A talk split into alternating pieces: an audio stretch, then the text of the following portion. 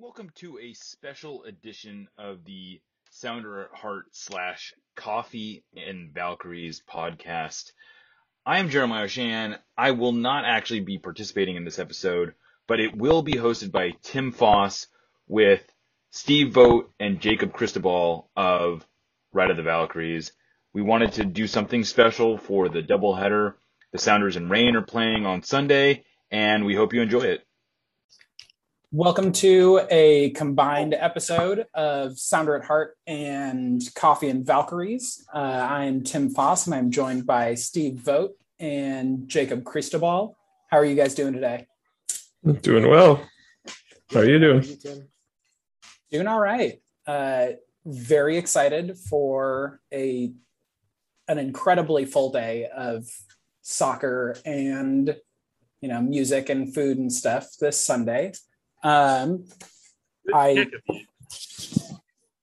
uh, should go without saying, but probably should mention that we're recording ahead of the Sounders and OL Reign doubleheader against the Portland teams this Sunday. Uh, both teams are coming to this game after having grabbed pretty dramatic late game wins uh, in their last league games. The Reign getting theirs via a couple Megan Rapinoe penalties, the Sounders getting theirs via a Xavi Arreaga goal and then a Will Bruin Golazo. Um, those wins put both teams in pretty good playoff positioning as we start heading into the home stretch of the seasons. A win for either team and both teams really in this coming game could go a long way to securing their playoff fortunes. The Reign could jump into third place with this. Um, it's been a pretty hectic season, so the potential to go third place could, might be a surprise to some people. Uh, Jacob, do you want to talk about how the Reign got to this point? Sure. So when this uh, 2021 NWSL season started, basically all eyes were on okay, we have a full season. Let's see what Farid Benstiti, then coach, can do with this squad because obviously the pandemic season, they just played the Challenge Cup and the fall series. So it was literally uh, less than 10 games, exactly nine to be exact. So it was time to see, okay, he has a full off season, a full training camp. Uh, you know, we're going to have a full regular season. Let's see what the team can do uh, under him. And there were flashes of what this team could do based on how much uh, talent they had acquired, were developing, but then also were coming uh, as the season went on, mainly uh, the trio from Lyon and Eugenie Le Sommer, Dzsenifer Marozsán, and Sarah Bouhaddi. Um, unfortunately, the results were mixed, more leaning towards the negative side, because while they did string a couple of wins, um, they were just mixed in a bunch of other losses and just like draws where um, it just wasn't all clicking together. So before, uh, I think like the first game in July, um, it was kind of a surprise to really everybody. Farid departs. Um, they say it's you know mutual consent. Um, we you know don't know the full details as to why his reason reasons for leaving the team, but um, Sam Laity steps up, uh, the assistant coach, as on, on an interim basis. They pull off four wins in a row. And then during that time, it's announced that Laura Harvey comes back to coach the team, that she was the very first head coach of this team when they were uh, called Seattle Reign FC. So that's the very quick uh, how did we get to this point where Laura Harvey's back to coaching the team? She's obviously excited about uh, facing against the old rival, uh, the Portland Thorns. And yeah, a win uh, this Sunday, and they secure third place uh, pretty much on their own. Other things need to happen around the league, obviously, but going into the home stretch where basically it's about 10 games or less for just about every team in the league, it's, you know, positioning really matters as well as picking up the wins uh, where they need to. But yeah, um, to encompass it all, they started out with Farid. It wasn't really working, despite some flashes of it working here and there, or at least we were, we were seeing the potential of it. but then he leaves, and I think it just kind of alleviated everybody from the sense of like it's easy to go back now and just watch those previous performances, but it looked like every player was thinking too much about what to do instead of just letting their natural athletic ability and instincts, you know, do what they do. It's like you have Megan Rapinoe, you have Jess Fishlock, you have Eugenie Le Sommer. Just let them be who they are in terms of, you know, what made them such uh, impact players. And so that's how everybody's been playing really loose and I think just a lot more comfortable with each other.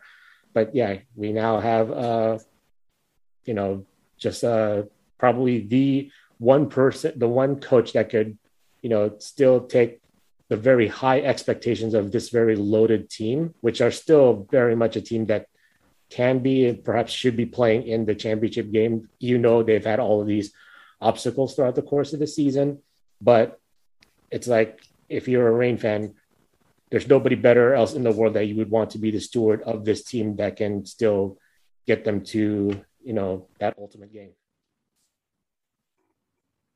Yeah, it's it's so interesting to watch since really since Benstiti left that there is almost this simultaneous like lifting of pressure that this weight is off of the team and mm-hmm. also this impression that you know these are some of the best soccer players in the world bar none there's this impression that they're like oh yeah we still are some of the best players and we're going to prove it and this game seems you know it seems like such a perfect opportunity in front of what should be the largest crowd for an NWSL game um, with you know players like Megan Rapinoe and Jess Fishlock, as you mentioned, and Sarah Bouhaddi and Tziarra King, a player of the future.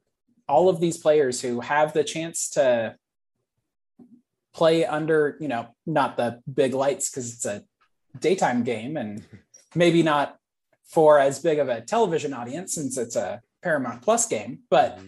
it is a, a very big stage for these players to, I, I think, really present themselves to the rest of the league as title challengers. Yeah, the, the team is absolutely will show up for this game, and even for the players on the squad that have never really experienced uh, Portland uh, Reign rivalry before, like they might have seen it on TV or have just barely, uh, you know, had their cup of coffee experiencing it this season. Like everybody's going to turn up for it, but also what's really adding it to is the fact that Portland Thorns have been sitting at the top of the league standings for quite a while now because they are a very good team. And of course, if the Reign do what they do and are able to beat Portland on Sunday night, that victory is just going to be a whole lot sweeter because of the fact that you know they're playing in in, in the big stadium in Seattle. There's going to be a lot of people, and you know they get to um, put a little uh, little blemish on a very good Portland team. Like there's no there's no denying it. Like they, the Portland Thorns this season have been very good, even when they did not have their Olympic Olympian players as well. Uh, Portland, I think, hasn't lost now in two months compared to the re- the rest of the league is shockingly balanced. Like I think there's only four points separating third place from eighth place, which is another reason the Reign actually are doing as well as they are in terms of being back in the playoff position. And and so if they can string together a pretty good run, they could easily kind of get up into a home field playoff position, which is going to be huge it is really wild. And you know i can't speak as much to the Reign side of it but i know we've seen the sounders and the timbers clash in sort of similar circumstances where the the timbers were on an absolute tear and then sounders pull off a win against them and they the timbers just crumble from that point. I i wouldn't be upset to see that happen with this one. Um you know we we mentioned Laura Harvey being back, having been the inaugural coach for the Reign. Um, with this doubleheader, I think we all know the Reign in one way or another, have been trying to make a game at then CenturyLink Field, now Lumen Field, happen for a very long time. They've come very close previously. Now it's finally happening and it's happening as a doubleheader that the teams have clearly made a significant effort to try to make this not just a couple of soccer games. This is a very real event. The branding and the stuff they put out with the music stages all makes it very much seem like it's a music festival. That's the vibe that's being presented. Um, Mickey Turner, who writes for Sounder at Heart, put out a piece discussing that there is the possibility that this becomes an annual or more than that event. Uh, but for that to happen, this is going to need to be a quote unquote success. Uh, Steve, for for you and in your opinion, what do you think a success looks like for I think for both the Reign and for the Sounders? Yeah, I mean, I think this this is a huge opportunity. We've we've heard time and time again when the Reign were playing back at Memorial, or even before then at Starfire, where it, it it's just not the same atmosphere as it is if you're playing in the big stadium, and you see that, you know, in in throughout the league with many of the teams playing in smaller venues, that that having that many fans there to cheer you on and having that many eyes on you is it just takes it to a whole new level and and obviously one of the challenges in Seattle is that there is not like a, a nice you know 20,000 seat 15,000 seat venue that would be a good size for the rain that would also be a good size for an MLS team because the football stadium is here and the Sounders have been such a runaway success. So um you know I think we've heard in the past from from Bill Predmore that that they thought probably about 10,000 fans would be what they would think is a, a, number that could potentially have been sustainable at, at what was then CenturyLink. And now that that's maybe even a little bit higher number now, just because the NWSL salary cap has risen significantly since that time. And the, and it should continue to keep rising to get these players paid a living wage. So in terms of what would make it a success, I think we we really are going to be looking to see how many people are actually coming early to attend the Reign um, Thorns game and then staying for the Sounders Timbers, or you know you can leave too. We're not going to make you stay for both games, but show up for the Reign game because it's going to be a really good game. Um, and also, kind of what what does that atmosphere feel like? Because there's going to be a big traveling Portland contingent of fans too, and that's something that hasn't really been experienced in the NWSL before. So that's a, a, a, another wild card that's going to really kind of change the the dynamic of how this game feels. To there could you know easily be 1,500, 2,000 Portland fans up in the corner of the 300s cheering on. So the Seattle fans and the Reign fans are going to need to be just all that much louder and rooting on their team.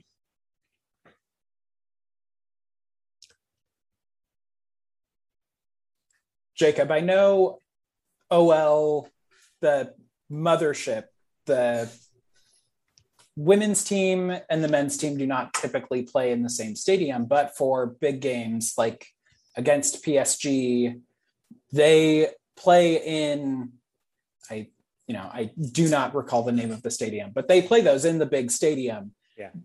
It seems like if this works out, that is a model that it seems like would be beneficial for both sides. What what sort of benefit do you think the Reign would see from a situation where maybe in the future they're playing all of their home Portland games and you know a couple other ones potentially on you know Sounders Timbers games are consistently put on national television if the CBS deal with NWSL continues and these games are happening at the big stadium if those got put on big cbs um, what kind of impact do you think that could have for the Reign and additionally for the league? Like that's a huge advertisement effectively for the league where mls does a lot but they don't have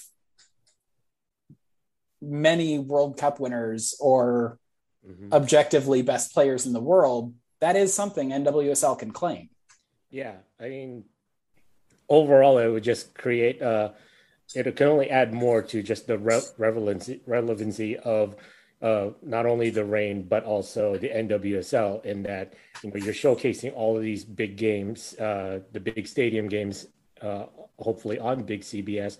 But then it you know just keeps the interest local uh, locally here you know up and strong because uh, you know we've always heard uh, from soccer fans that if the Reign pl- ever played a game at the big stadium in downtown Seattle, they would go check out a game. And it sounds like I mean, for this coming Sunday, it's going to be the first ga- first Reign game for a lot of people.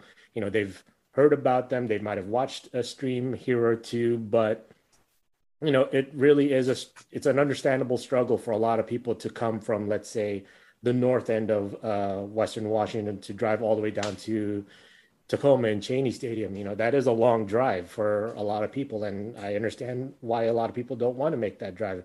But if if it becomes an annual thing where they're playing, you know, against the Thorns or maybe uh, the incoming Angel City FC or San Diego, um, those games at Lumen, then you know it provides another opportunity for those for people that want to keep following the NWSL, but you know under again understandable uh, logistics of you know that drive down to Cheney Stadium is just uh, really hard for a lot of people. And you know if more people are keeping up, you know, investing um, their time and money and interest into the NWSL, it could then you know potentially um, advance uh, the progress that the uh, Reign and Sounders are trying to make in making a soccer specific stadium down in Tacoma you know that can possibly um, seat uh, around 10,000 people to be like you know the the second venue for um,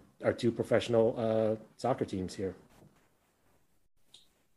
I know, Steve. You sort of you were specifically referencing, you know, butts and seats. What is a success for this game for the both of you personally? What what would feel like a success or you know not necessarily an on the field win. I think an on the field win would feel like a win. But what from like a fan engagement perspective is going like is there one thing that if you see x happen it's going to feel like oh we we really did it? I mean, I, I think already what what we've seen in the way that this game, that these two games are being marketed, is is so different from what's happened with other doubleheaders in the past in the NWSL. For instance, Chicago um, Red Stars and Fire have done some doubleheaders in the past where the Red Stars were basically just an afterthought, where it was like, oh, you happen to be in the same stadium, and if you want to stick around after the Fire game, wouldn't that be great? But there wasn't the same level of turning it into a, a big event, and what we've seen already from this with like the the shared scarves and the press opportunity with the players from both teams and the way that it's being marketed is give i think lifting it in a way that is really important for for the Reign and for the nwsl because women's sports have been kind of treated as secondary for so long and that this this equal billing with with the big players like megan rapinoe being featured right next to raul ruidiaz is is putting them in front of a lot of eyes that have not really kind of paid attention to them in the past and maybe helping to get people to rethink what it actually means to to be a soccer supporter in the Puget Sound region. So I think from that perspective already I would say it's a success and I'm not really sure that anything could change that at this point. Yeah, I agree with Steve. Um, it, it feels like the way they've built up anticipation towards Sunday has just been pretty good in terms of like making it feel like a really big deal that um, you know this may be a once in a lifetime event. Obviously, we we're not we're not hoping for that. We want it to be an annual thing where the Reign are playing their Cascadia rivals, any other marquee teams to have you know their one one or two big matches at uh, Lumen Field moving forward. But yeah, the way they've uh, both teams have just gone all out with the marketing to make it really feel like okay, we've heard, you know, the wishes, you know, we, and it, it's it's been finally been spoken into existence. It's happening, and uh, they, you know, they're all of the music acts that are going to be happening between uh, the games. Uh, it's like three uh, 21 bet performers across three stages like that is a lot that's it's it's amazing it's like they're taking a music festival but also reminding people you're also here you're here first and foremost for the two uh you know possibly biggest soccer games uh, of the regular season for both of these teams. And then also come hang out and um, just hang around watch some music. Now i do think um, what's also uh, been really beneficial is for them to change their uh, stance on reentry. Because it was a very valid concern for a lot of fans where I don't want to be stuck inside a, a stadium for six plus hours. It's just like being stuck, at, you know, in the office, whether if it's actual office or your home office. So I'm glad that they uh, Lumen Field operators were able to relax on that stance, so folks can, if they want to, actually leave the stadium, you know, do a little bit of walking, you know, out, you know, out in the streets of Pioneer Square, maybe meet up with a friend at a nearby uh, bar or restaurant, and then you can still come back in. So I think that has uh, taken away some concerns about, you know, I don't want to uh, be stuck in one place for six hours, you know, and I've been really looking forward to go, you know, watching the Reign for possibly the first time in my life. But, you know, there was there were uh, some valid concerns about wrestling you know something that I've been wa- they've been wanting to do versus you know personal comfort. So I think uh, relaxing that rule has also kind of given people a little bit more excitement. It's like okay, now I you know I feel you know comfortable as one can be you know with still the pandemic going on, but knowing that they can actually leave the stadium properly to get you know a proper fresh air, properly stretch out their legs I think has uh, reinstilled some comfort and excitement that now they can actually go do uh, the doubleheader properly on Sunday. Yeah, I think that reentry change makes a huge difference because I, I know I am anticipating being in the press box for both games, but if I was because, going as because you and I are masochists like that, Tim. yes, I just love to sit um, mm-hmm. But I I think a difficult thing for me if I were attending just as a fan would be that like even going for one game, being in crowds that for that prolonged amount of a time is very stressful and anxiety inducing for me. And I'm I know that there are people who have much bigger issues with that. The idea of being stuck in that environment for six hours is terrifying for people. Yeah, it's scary. Just having the option to like go, even if you just like go stand in an alley for 20 minutes and mm-hmm. aren't bothered for a little bit and it's not loud for you. Like that's huge. Um, I think I think one of the things that makes me feel like this is going to be a success is that yes, it's been presented as an event and a special thing, and that's all true, but it's also from the Sounders perspective been presented as something that's important and not just like a fun thing to do. I think it it feels meaningful that in in the advertising and the outreach it's all like the sounders and the Reign have equal billing. It is literally being presented side by side. I mean that is that's the tag that's being used. They are equals in this event um, which yeah feels important and feels meaningful. Um i and it's also just the the fortunate timing of both teams and their schedules they're both facing their port their cascadia rivals like that alone is just enough to you know energize a lot of uh, soccer fans like it's simply put reign and sounders versus portland like for a lot of us that's like boom i'm there Right. That is appointment viewing in and of itself. Mm-hmm. Um, I I know we don't have injury reports yet, so there are some some players whose availability we're not sure of. Uh, Eugenie Le Sommer, I my French pronunciation I'm sure is terrible. I only have experience with Spanish, and even that is bad. That sounds better uh, than what some commentators we've heard on broadcast. So don't worry. Well, that's because I care. Uh, but she may still be unavailable because of concussion. Uh, the other player, though, who it feels worthwhile to talk about in this moment is Sam Hiatt.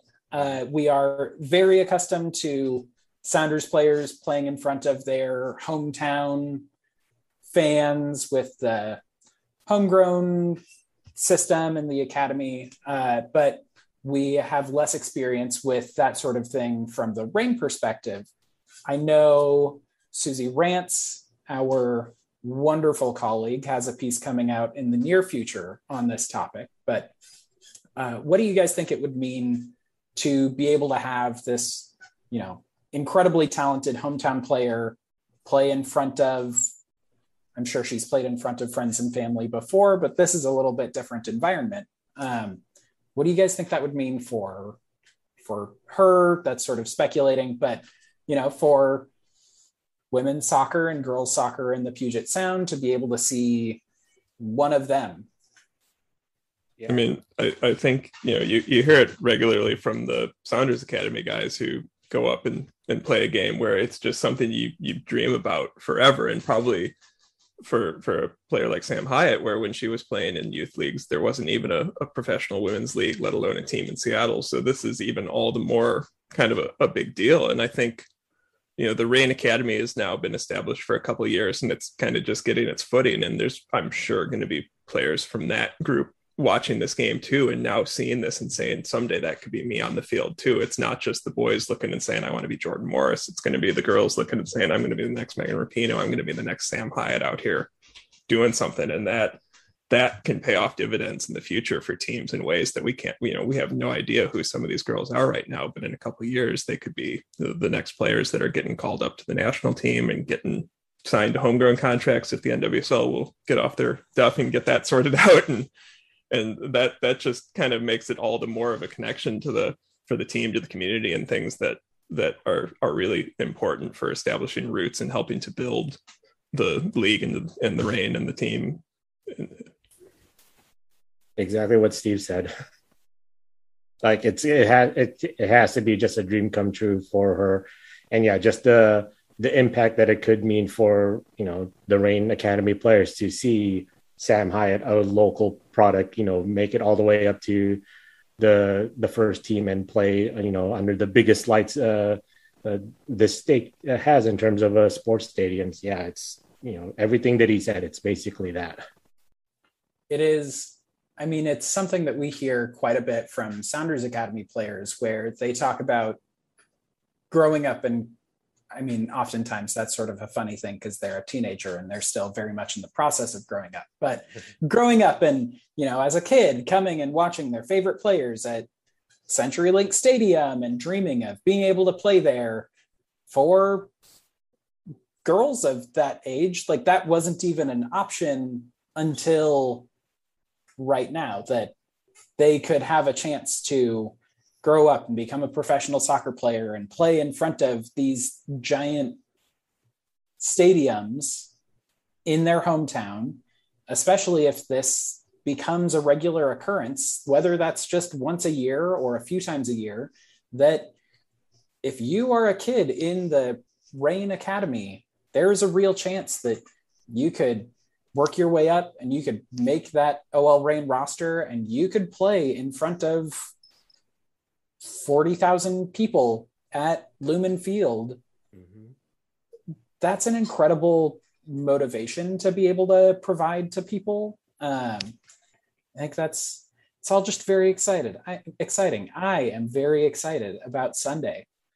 Yeah, um, and and the and the Reign Academy players also have plenty of exposure, as is to when some of the players from the first team come down to watch their training sessions or watch some of their games or even do coaching clinics. So it's like they've already had established in a, a connection with with the first team players. So they've been able to, you know, see the finished product of somebody, you know, like uh, Megan Rapinoe, Bethany Balcer, Tziarra King, etc., and Sam Hiatt.